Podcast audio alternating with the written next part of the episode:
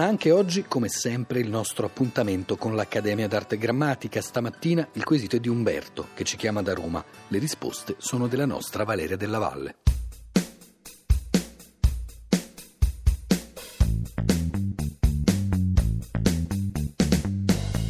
Buongiorno, mi chiamo Umberto, chiamo da Roma. Ho una curiosità in generale sulla lingua, mi appassionano le parole, eccetera.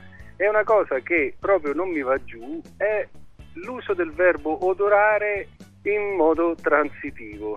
Odoro qualcosa non mi piace dirlo, mi piace, che ne so, annuso, però secondo me odorare è qualcosa che odora di.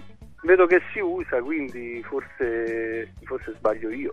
Caro Umberto, mi dispiace, in questo caso mi dispiace contraddirti, ma il verbo odorare può essere usato col significato che tu avverti eh, come sbagliato. Possiamo dire odorare un fiore, odorare un profumo. Questo per quale motivo? Perché odorare può essere usato con valore transitivo, quindi come negli esempi che ho appena citato, oppure anche con valore intransitivo, col significato di mandare odore in frasi come senti come odorano queste rose, eh, biancheria che odora di pulito, eccetera. Ma allora in che cosa si differenziano annusare e odorare, che da quello che ho detto eh, sono sinonimi, anche se indubbiamente uno più comune e l'altro meno col significato citato, ma eh, si differenziano i due verbi perché annusare può essere usato anche in senso figurato, col valore di indovinare, intuire, dire